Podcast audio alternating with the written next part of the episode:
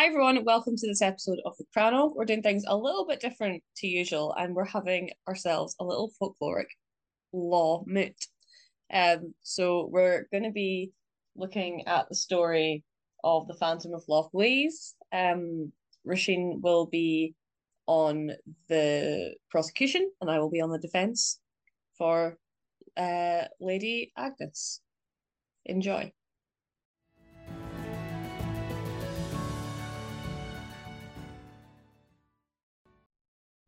Our story is set in a castle that no longer stands, on an island that is no longer an island, and in a loch that's no longer a loch.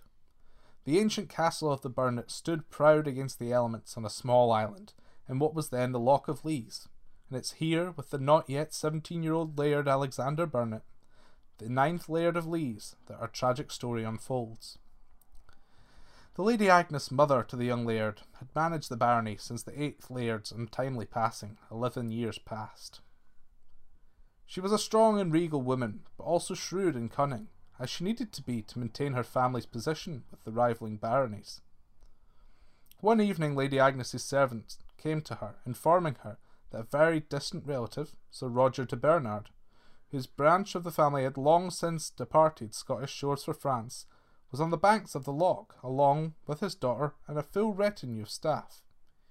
He sought to visit his ancestral homeland, a pastime still favoured by those of distant Scottish descent to this day. You see, Scotland has a pull for those that have come from here. Too much history, love, hate, and dare I say magic has been shared between Scotland and its people for it to be so easily diminished by a jaunt over the sea. In the case of our tale, however, Sir Roger's visit was also, at least in part, due to trouble in France that may have put his family at rather unhealthy odds of being killed. Of course, Lady Agnes sent boats and greeted her guest fondly, speaking of the ancient ties between their people.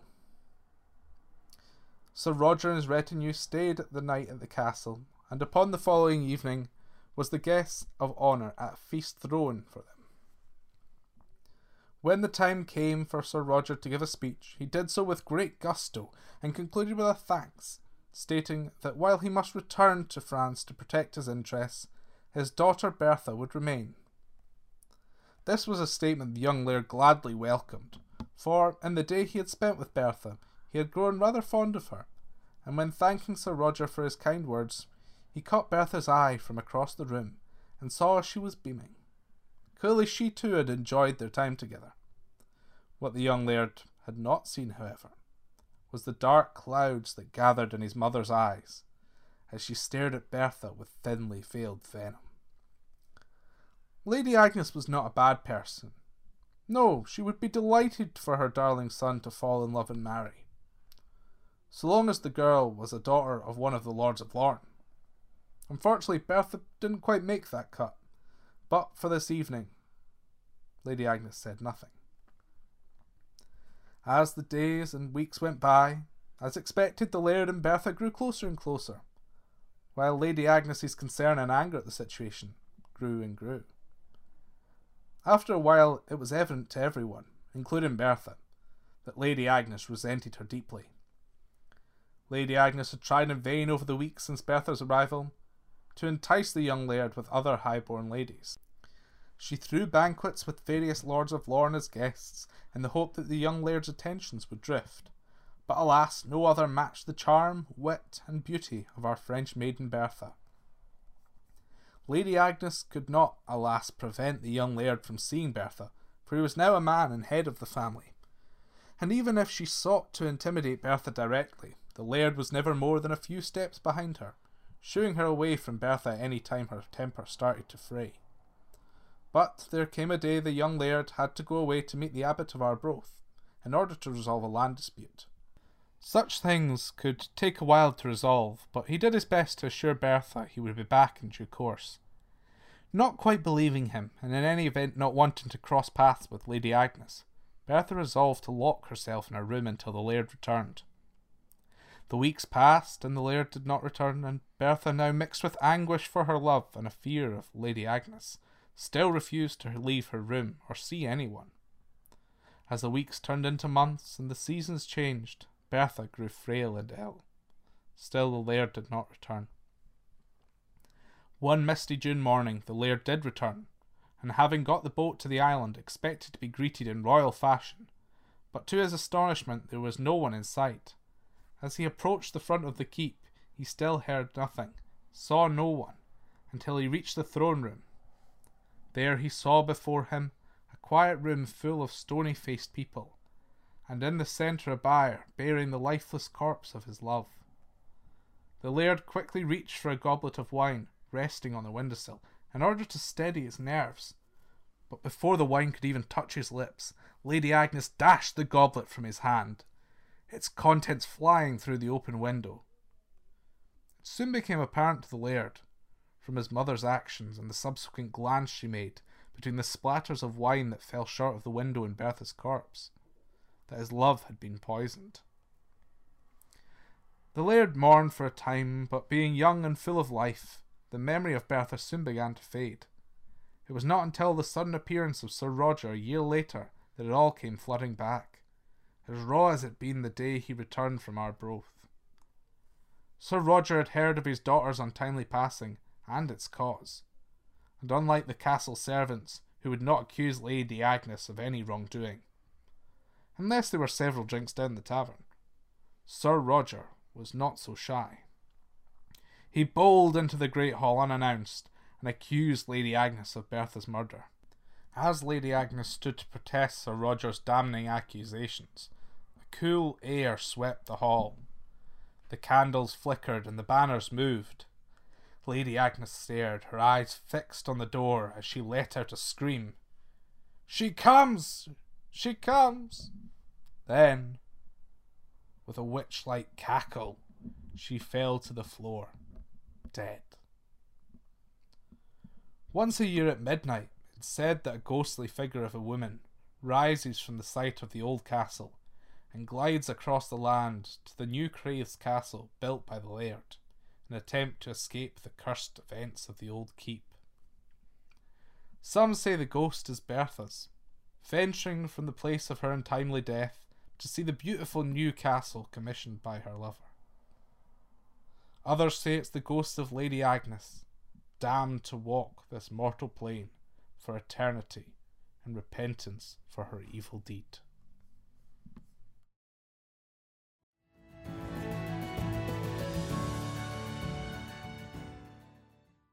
Now that I've set out the facts of our case, we will hear from here from Róisín.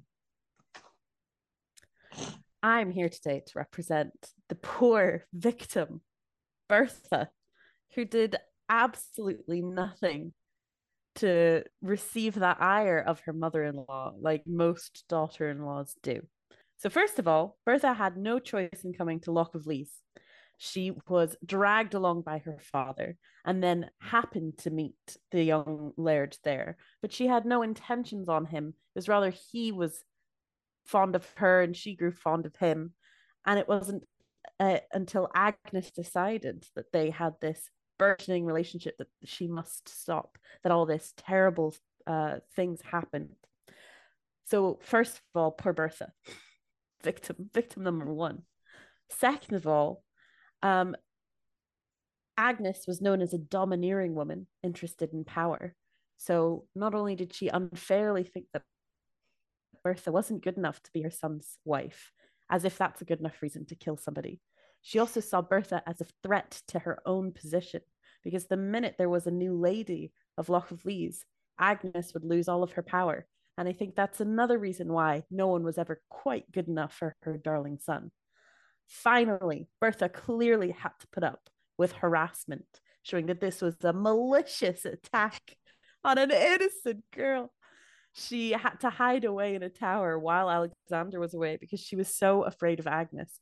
And all of the staff seemed to be equally as afraid of her, wouldn't be, be able to speak out against her until after she had died. So it's clear to me, and I think it's clear to everybody here, that Agnes is bad and she must be punished. Down with Agnes, up with Bertha. Thank you, Róisín, for your submission there, outlining our, our victim you, and the uh, lady in which you're accusing of killing the young and innocent Yes. Bertha. Now we'll As you can see, I have been trained in law for many years. now we will hear Very hear. professional argument that I laid at your feet, Your Honourable Justice David White. Now we will hear from Rebecca.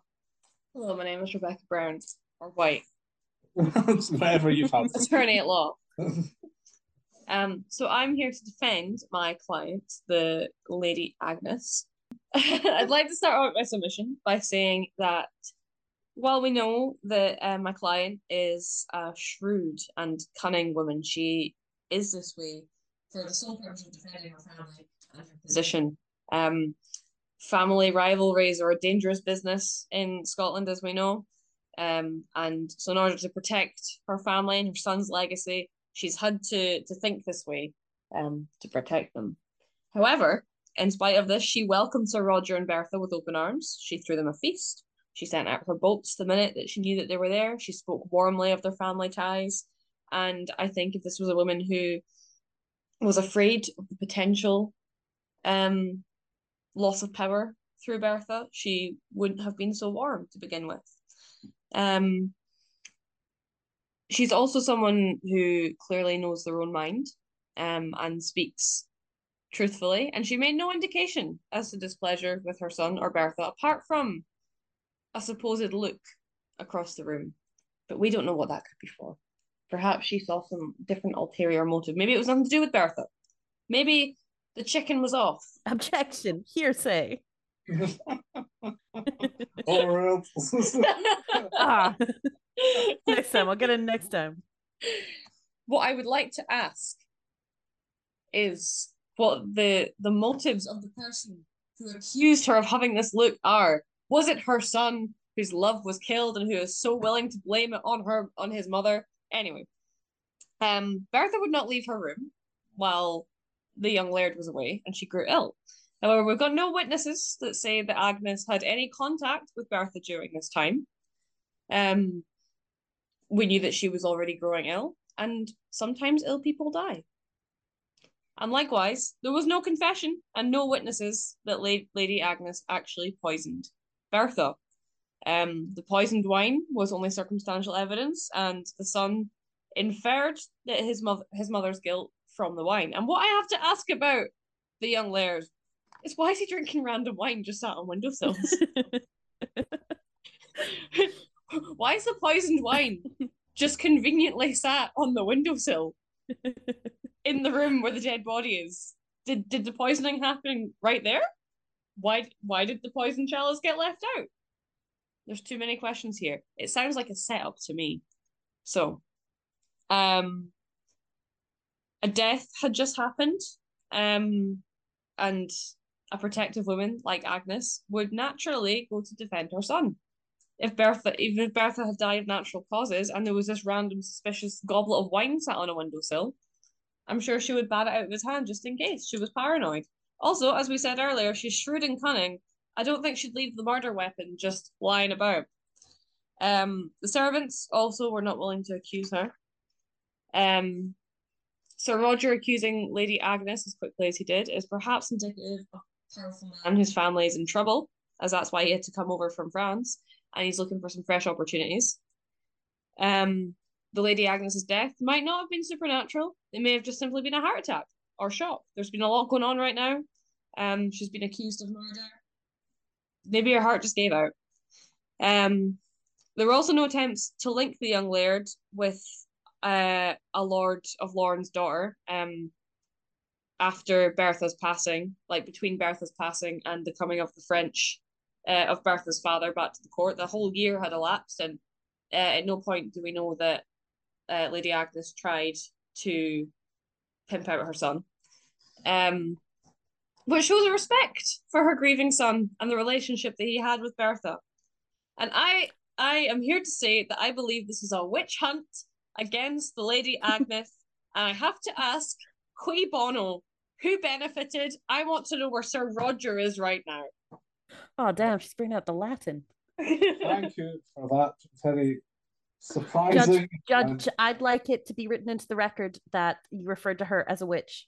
So Her own defendant agrees.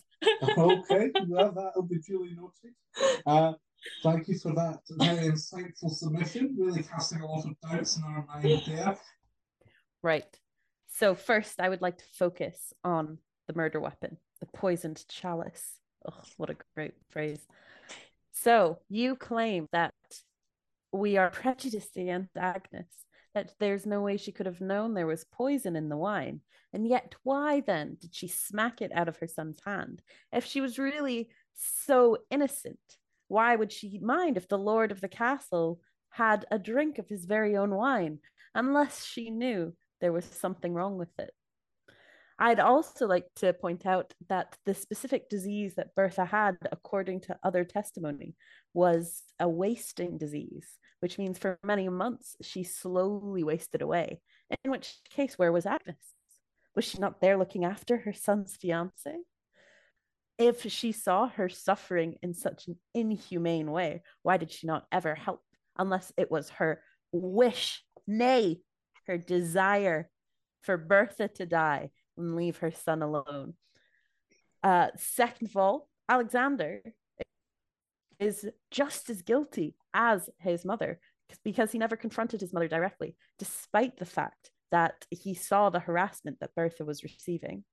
And despite his suspicions, showing that Bertha was abandoned by the one person that she had trusted more than anyone else. He never directly accused his mother. All he did was share a look.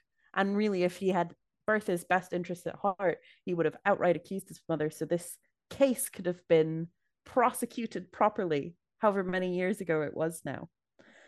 Um, finally, you say that Agnes died and it was not a supernatural cause. I agree, it may not be supernatural. Instead, it may be a manifestation of her own guilt. She comes, she comes, she cackles like a witch and falls to the ground. Obviously, she sees Bertha's ghost and she feels such guilt for what she has done that her own heart gets out. Much like her contemporary, Lady Macbeth, who uh, we've also seen had a hand in a murder and took her own life because she couldn't deal with the guilt. So I think that addresses the majority of your insane points. And that's a heckle from the crowd. That wasn't from me. yeah, she's so bad. She's so stupid. Order in the court. Ew. right. Well, that was an interesting rebuttal there. We'll pass back to Rebecca. Okay. Well, first of all, you ask why she would smack the goblet out of her son's hand, which is a point that I already uh, touched on. I believe that this is a woman who is shrewd and cunning, and she looks to defend her family at all costs. Clearly, something has happened here. It could be natural causes. There could be someone, another perpetrator involved. Oh, we're running out of time. There could be another perpetrator involved. She's defending her son. She's worried that what happened to Bertha might happen to him. So she smacks the wine out of his hand. You also state that she had a waste that Bertha had a wasting disease and the lady, the lady Agnes did not do anything to help her. However, as the kind and generous woman that Agnes is, Agnes heard that Bertha did not want anything to do with her. So she respected Bertha's boundaries by not going. Yeah, if you want. by not going to care for her. Um, we also state you also state that Alexander was guilty, uh, just as guilty as he didn't confront his mother, which I do agree with. However, um, it's just typical of the law blaming the actions of a man on his mother and on the woman in his life. and really, the villain here must be Alexander. Um, Agnes's death being a manifestation of her own guilt. Um, and you compare her to the contemporary Lady Macbeth, and I wonder how how much of the of the myth and the villainization of Lady Macbeth is skewing the public perception of our kind and generous Lady Agnes. This is a witch hunt. well, I think this is very interesting submissions there. Um, Your Honor, could I call witness? Yes. Uh, yes. can I call Lord Alexander? Lord Alexander, please approach the bench. Would you like to swear on the Bible? Okay, there you go. That's all done. He's up there on the stand. On you go, Roshi.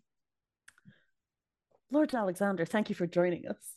It's difficult to see your mother and ex lover in the court today. We're very proud of you. Can you first tell me, were you aware of your mother's hatred towards uh, Bertha? I did have suspicions. Um, she had given, she always seemed slightly disapproving of her. She didn't want to engage with her much, and when she did, it was always in short words. Um, and uh, when I left to go away to Arbroath, um, when Bertha said she she was unsure about my mother and that she would prefer to stay to her chambers, I didn't think she was being overly unreasonable. Q gasps from the court. And did Bertha ever tell you she was in fear physically from your mother? Mm, I don't think she ever did mention that she was in fear physically because I think if she'd expressed that strongly enough, I don't think I would have gone to Arbroath, despite the, the urgency. Um, I think she had shown her fear, and um, that possibly could be construed uh, in certain ways, but I don't think she'd ever directly expressed uh, her concern about physical harm. And after poor Bertha had passed away, did your mother make any attempt to contact you and inform you of your lover's demise? Uh, no, it was a complete shock when I got back to the castle. Almost as if she had tried to hide it, would you say? It would have been, mm, I don't know actually. I was about to say it would been harder to reach me, but we did have messengers uh, keeping me in contact with the castle. So um, I don't know how recent, I think it was fairly recently that Bertha died, possibly the day before. So uh, I don't think it would have been uh, unusual for her not to have managed to contact me yet. Thank you, Lord Alexander. And final question Do you believe the wine was poisoned? And do you believe that your ex, Bertha, was poisoned by your mother? I have had my suspicions about my mother. I don't know if I got to extent. I don't think I want to believe as it was her that did it. Um, and with regards to the wine itself, I'm, I'm not sure, but I don't know why else it'd be thrown out of my hands so violently. Mm, indeed. You sound like a clever young man who has been living in your domineering mother's shadow for far too Objection! long. Withdrawn. Right. So, um, Rebecca, would Are you you like making to notes? cross-examine the Yes, witness? of course. Absolute nerd. Sorry, go on. okay. Alexander, lovely to see you today, and I'm so sorry for your loss. Thank you. Um, can I ask, do you eat? How is your food prepared in the castle? Uh, all of our food is prepared by the chef. And you know the chef well. Uh, yes, well, uh, and uh, of course the kitchen staff help. We can't have a whole feast done by one cook. Um, do you have tasters? Um, we, well, if it's a particularly large banquet, we do, but generally, no. Um, we're quite a small little community. So there's a lot of trust. Yes. What?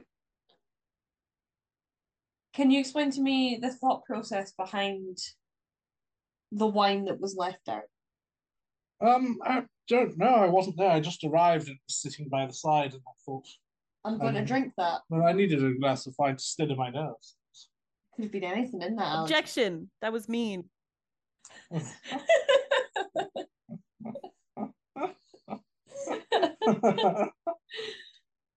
Presumably, though, do you have any any siblings? uh, no. You're an only No. I'm only child. So the barony is is your responsibility. You're the sole heir. But I, I am your the Lord. You're yeah. Yes.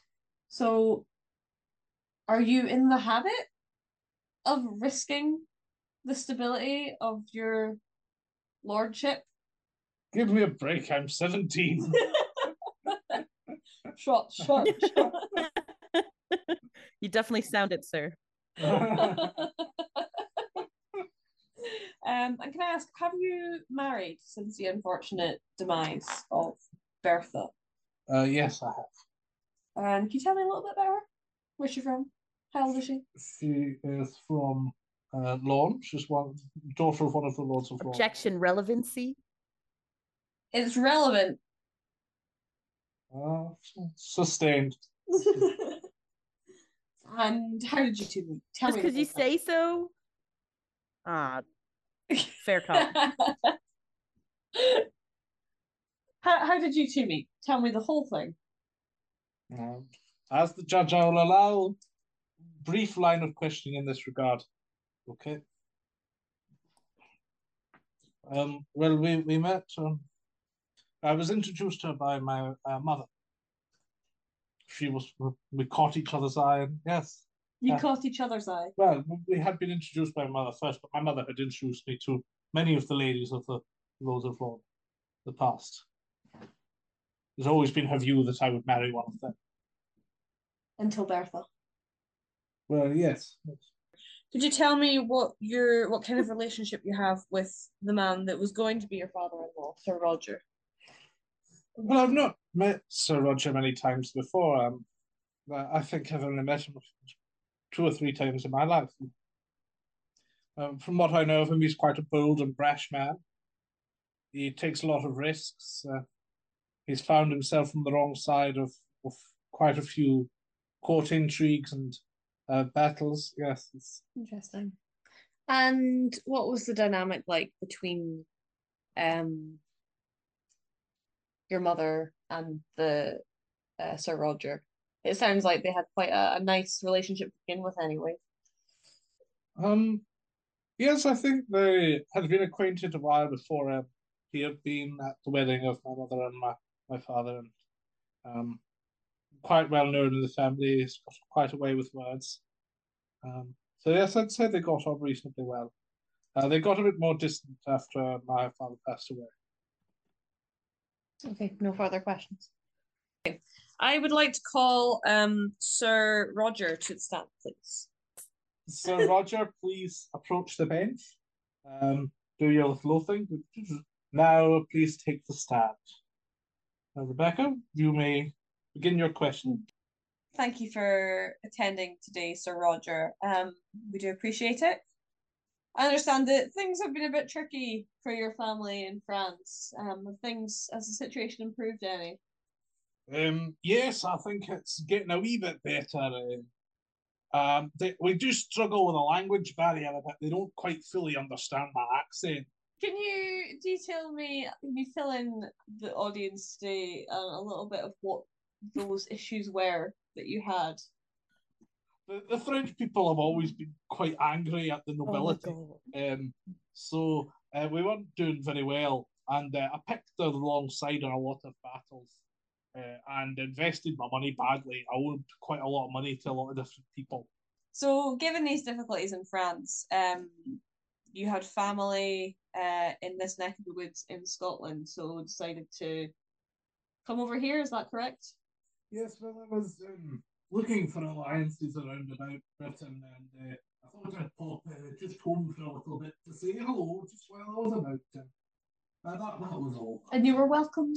Oh yes, very much so. It was uh, good to see them all. And what made you decide to leave your daughter at the castle? Well, um, it was dangerous back in France to say, and um, I must confess, while I'm under oath, there was a, a slight part of me that wanted her to uh, get married to the Lord so we could have some firmer ties to Scotland. Interesting. So, what is it that makes you think that the Lady Agnes killed your daughter? Oh, it's obvious, isn't it? Everybody was saying it, the gossip was everywhere. Ah, there's a big difference between gossip and fact, though. Didn't deny it. She didn't admit it. Yeah, it was good as, wasn't it? You're fighting a very strong fight here against Lady Agnes. Are you trying to Um, defend? I have an objection. Uh, Sir Roger is not on trial here. He's entitled to his opinion. okay. Um, have things improved Mr. for Judge, you now? Mr. Judge, could you tell Rebecca that she's not allowed to argue anymore? That'll make my case much easier. I will ask you to stop badgering the witness. okay. Um, have things improved for you now, Sir Roger? Um, uh, well, Not really. I've now got no daughter, no ties to Scotland. I've lost my castle. I'm living in a hovel. But I do have a very nice horse. So, you know, you win some, you lose some. Well, no, I've got no daughter. I'm sorry to hear that, Sir Roger. That's quite tragic. no further questions, Your Honor. I do have some questions for the witness, Your Honor. May I approach? Yes. Sir Roger, were you aware that your daughter Bertha was forming an attachment to Laird Alexander?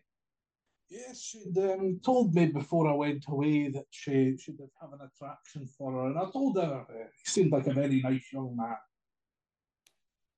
So you would have been happy for her to marry Lord Alexander. You would have tried to kill him, say, for not being good enough. No, no, he was a lovely young man. Fantastic. And if Lord Alexander had approached you and said, I'm sorry, sir, but I'm not in the market for a wife at this time, would you have said, oh, well, and not killed him? Well, I, I wouldn't have killed him. Um, I don't know if I would have gone, oh, well. Maybe we would have tried a little bit of scheming, but um, if it came to nothing in the end, you know, that that's just the way it is. So you cared a lot for your daughter and Oh, you I just wanted to didn't. see her happy. I did indeed, I very much did. What a great parent you were. Just thought you wanted to you should you should hear that. Um and maybe Agnes should hear what a what a good parent acts like. Um, does anyone have any more witnesses they would like to call? No. No. Then we will go to closing statements. We'll lead with the prosecution. To conclude, Bertha, a young woman, hopeful for love, was left in the arms of what she thought was a caring member of her own family. However, what she instead faced was non-stop harassment from Agnes. The ignorance of Agnes's son Alexander, while that may be excused due to his young age, it again goes to show that Agnes's domineering, forceful personality was more or less the force of nature. And who could stand against her? And if she took it into her head to kill somebody standing in her way, who would dare go up against her? As Agnes was being harassed, she found her only sanctuary was in her room, where she allowed herself to become weaker and weaker until it became child's play for Agnes to poison her, leading to her to be diagnosed with a so called wasting disease. If, as the, def- the defendant argues, Agnes was not, in fact, the one who put the poison in the chalice, was she not the person in charge of the castle at that time? Was she not the person with a duty of care towards Bertha, the fiance of her son? And was she not the person in charge of buying in all the supplies for the castle as the lady of the house, and therefore buying in the poison, buying in the wine that was used to slay poor Bertha? Finally, Agnes's death came as a sign of her guilt, and she saw the woman coming towards her, the ghost of Bertha. She comes, she comes and she knew that she was to be punished for the heinous deeds that she had committed in taking away this poor young girl's life so soon, so before her time. And because of that, Judge, I would like to ask for Agnes to be punished to the full extent of the law and the full ex- extent of the folk law, including being eaten by beasties. Well, Please, thank you Your for Honor, Your your Excellency. closing statements there.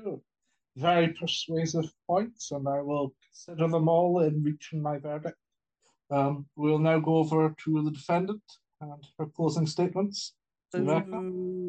This is To conclude, I would like to reiterate the fact that there are no witnesses to this murder. No, wait, I taking that back. Strike that from the record. There is substantial doubt that it was actually poison that killed Bertha, or indeed that that wine was poisoned in the first place, as it was hurled across the room and spilled. I don't believe a physician actually checked it. We just assumed, inferred, it was inferred by the young Laird Alexander this was poisoned. It was the accusation from a grief-stricken young man. Um, Agnes doesn't know where every glass of wine is. That's what I would say in objection to what Róisín said. I believe this was a setup by the Laird Alexander. Why did he take so long to return from Arbroath? It's not exactly far away. Why didn't he write to, to Bertha? He wanted his mother out of the way, and Bertha was the way to do it. She is still the victim of this, but so is Agnes.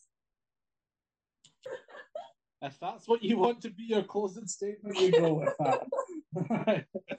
okay, I am off to deliberate in my chambers. I shall return momentarily.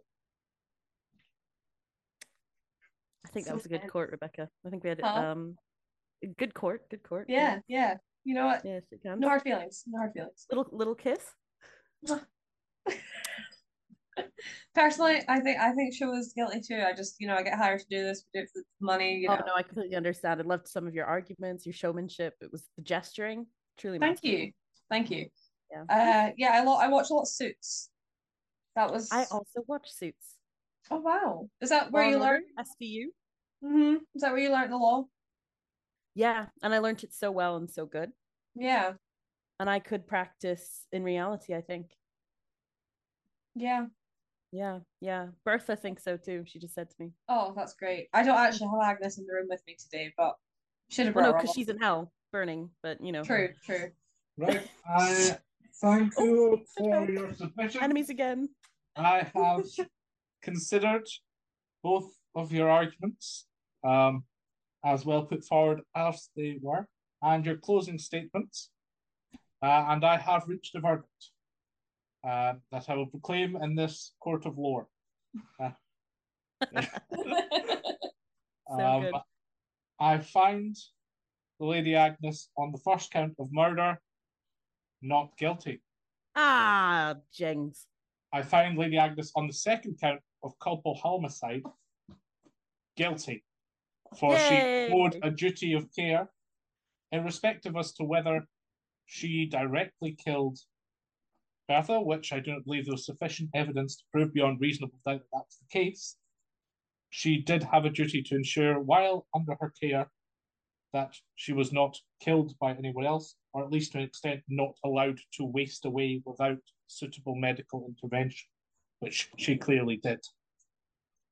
That being the case, I sentence Lady Agnes to be dragged to the depths of the loch by Kelpie. That's a good one. And if she manages to bewitch the Kelpie and they fall in love, she shall be pardoned. And if the Kelpie eats her, she'll be dead. Um, now I will throw a surprise small punishment as well for the Lord Alexander. Not in that I believe there's evidence to support that he had anything to do with the death, for he was away and had clear alibi from an abbot. Um, but I believe his uh, issues with his mother has caused some concern, and so I have sent him to mandatory counselling for three months. Uh, By a Kelpie? no, the, the counsel will be carried out by a brownie, and then he must perfect. run three times over a fairy hill and see if he's dragged away for hundred years. Um, That's a good one. I think that's that suitable. is my sentencing. Thank you both. Thank you, Your Honourable Excellency. Justice has truly been served. It truly, truly has. And we were so good at I think that is must be our most random podcast. Yeah. That'll be the worst rated episode that we've ever done for sure.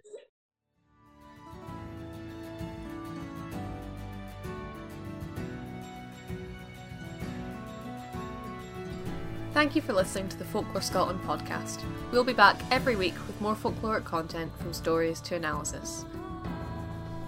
The podcast is brought to you by Folklore Scotland, the charity that aims to make Scottish folklore accessible using digital platforms, telling the tales of the past with the technology of today.